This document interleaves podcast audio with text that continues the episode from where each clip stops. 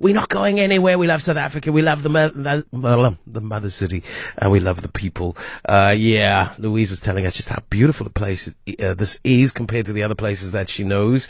Uh, then somebody else writes, Hi, Clarence, to give you an idea of how long it takes to get a deal with government with train business, it took Ceres Rail with the steam trains five years to get a deal with Transnet and Prasa. So Coct is gonna uh, wait for a very long time, says Eugene in Paarl. And Solly says, Clarence, can you ask the mayor if the reason national government is not handing rail over to the Western Cape is concerned that they might get it right?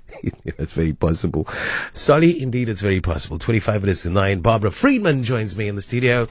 The most beautiful city in the world, is it not, Barbara? It absolutely is. And what a gorgeous day. It is absolutely. Loving the and and the reason why we're talking about it, and I'm surprised it has made your list Uh. today.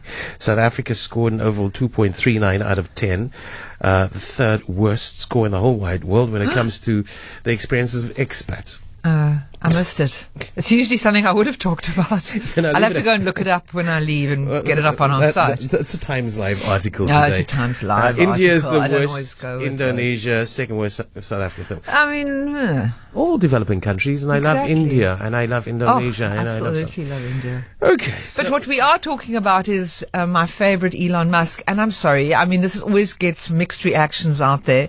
So Elon Musk and his site X, formerly known as Twitter, is back in the news because the Washington Post is alleging that Twitter, well X, formerly known as Twitter, is adding a five second d- delay when a user clicks on the shortened link to sites, uh, to, to media sites or articles from media sites like the New York Times, Facebook, and other sites that they argue Musk commonly attacks.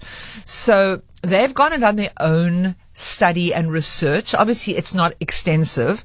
Um, they've gone and they've done little tests. There's also a guy who's posted a little real-time video on his Twitter where he, on his X, where he he shows how he clicks on a New York Times article and he shows in real time that it takes five seconds or longer for it to resolve and open the link. For those people that don't even understand what I'm talking about, we, for example, capetalk.co.za, we share our article links on Facebook, on Twitter, on Instagram and places like that. And we hope our users that follow us click on them.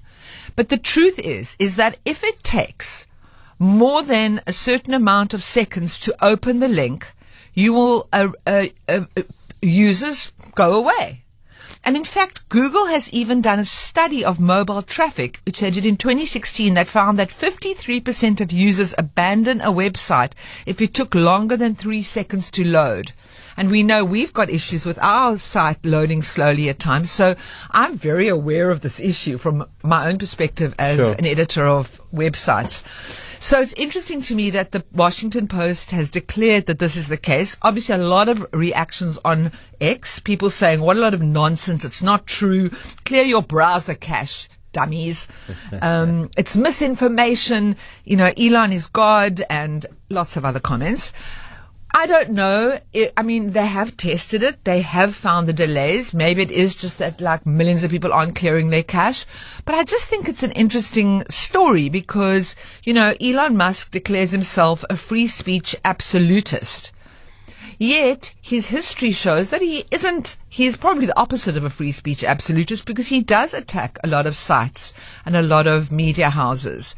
Um, the New York Times being one of them also is constantly at war with Mark Zuckerberg from Facebook, um, and constantly slating Facebook, and of course now has taken to his his uh, feed also sort of you know gleefully showing how Threads has has completely crashed and X is growing, and it just feels to me that it's feeding this crazy polarized universe online, Yeah. which I know you and I probably agree is not exactly And I think New York Times feeling the pinch like other print Sure. media and media, or traditional find- media in general. Yeah, They're I losing find- revenue to new media. I suppose. But I mean, I love the New York Times. I don't find it this radical left wing uh, publication. Uh, It, it probably leans to the left, yes, but it's very, I think it's good journalism. Yeah, well, return to Maybe revenue like would that. be to undermine the, Right. you know, this competing, Yeah. the integrity So- of these spaces. Yeah. So whether or not X, formerly known as Twitter, has put a th- what they call throttling. It's called throttling when you put a delay on the bit.ly links, the short links, which means that it takes a few more extra seconds to load the article and open it. It's not good for users. It's not good for sites, um, uh, for traffic. I don't know. Washington Post says it's true. You be the judge. Go out there and test it. Well, somebody says question on Twitter X uh, or X Twitter. X, Twitter. Not sure on Washington Post delays, but we're having a free app to use, and we complain about it. I'm just glad that there is no ads when clicking on links. Think how bad that would be. what does that mean exactly? I thought you would. no, I thought you would tell me. Um, maybe that when you click on links, you often get redirected to adverts. Yeah. When we had a bit of a problem with that at one stage, um, terrible for users, terrible for the traffic, terrible for our um, site. Yeah. Um, you know, you don't ever want to be redirected away from Sure. the site that you are targeting. is it like a hijack? it's called inter. Hijack. No, I wanted to say interstitial advertising, but I, I, there's a word for it. So they sometimes sell it to you know they sometimes sell it to the salespeople in, in websites, and maybe the salespeople don't realize what the impact of that is on the actual content creators and the editorial uh, Value. you, value. Yeah. Uh, you never ever want something to block um, access to the content piece that you're going because you know the, the end of the day, content is your driver. Good content is your driver of traffic. Um, and if advertising gets in the way of that, yes, we all need our advertisers, 100%. But it's got to be done in a way that doesn't interfere with the user experience. Okay. So yeah, moving on to this story. It's a slightly strange story. Um, it's a very much a microcosm of what I think could be an interesting talking point. It's a little town in America in the state of Minnesota and it's called Goodhue. Goodhue only has about 1,300 residents and a very small police force. But what's very interesting is that the police chief and the staff have been complaining over very poor pay. And the police chief finally, his name is Josh Smith, he resigned as police chief. He was soon followed by the rest of the police officers. So the entire police force of Goodhue has resigned, which at a town meeting, which I mean, I think is uh, quite interesting. But even more interesting is they can't find anyone to fill their places. No one is applying or willing to take the jobs.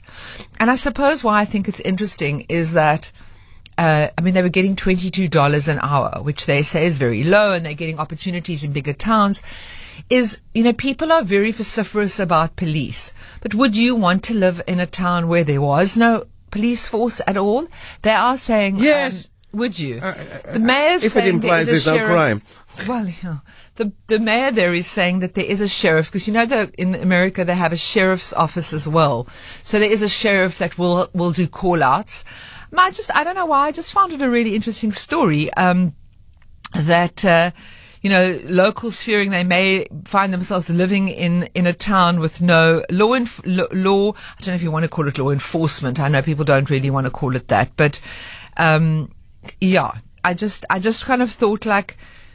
That I just found an interesting story. That is, the small town has got no police uh, officers at all at the moment. So they the- literally have no police. And they resign because of, of the They payment say they're, they're applying, uh, resigning because the pay is too low. I actually thought when I first saw the story that they may be resigning for other reasons, you know, because the police are under so much pressure in America, um, and for good reason in many instances.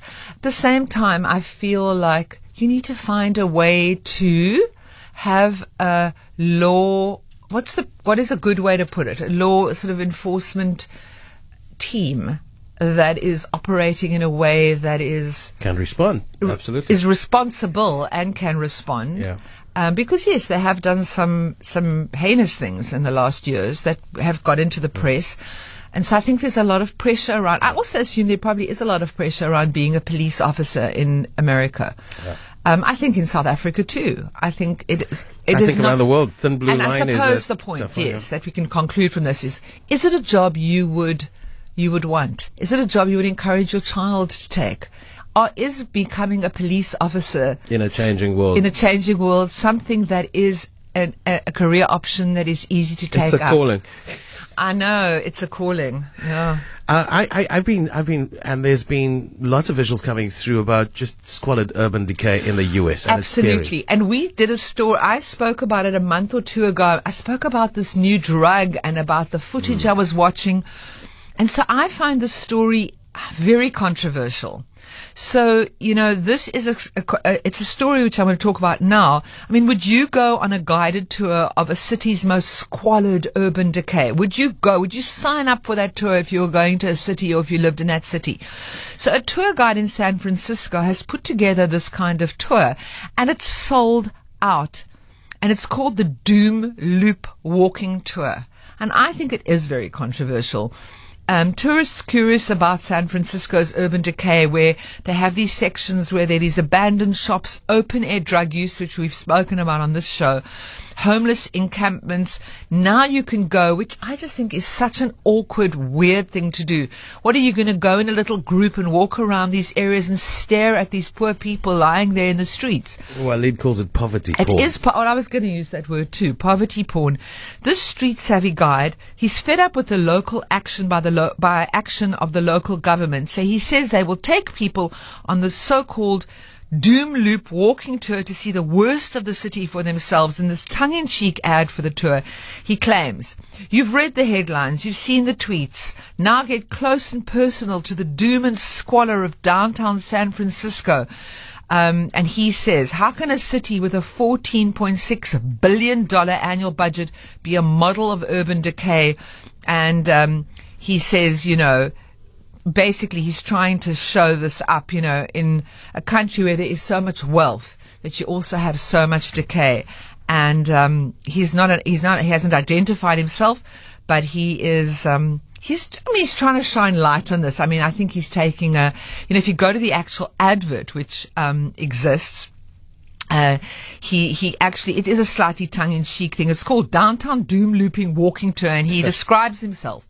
An expert tour through all the worst of San Francisco. Your guide is an SF native, political junkie, and opinionated loudmouth. So I just thought that was an interesting thing. Maybe we can get a tour guide here who wants to do this um, from a sort of a social uh, commentary perspective. Take people walking around the castle down the road here. Yeah, we'll, we'll throw in a mug in free of charge as well. Thank you. Throw in a mug in free of charge. Thank you, Barbara. That's Barbs Wire. Look at the things trending on social media.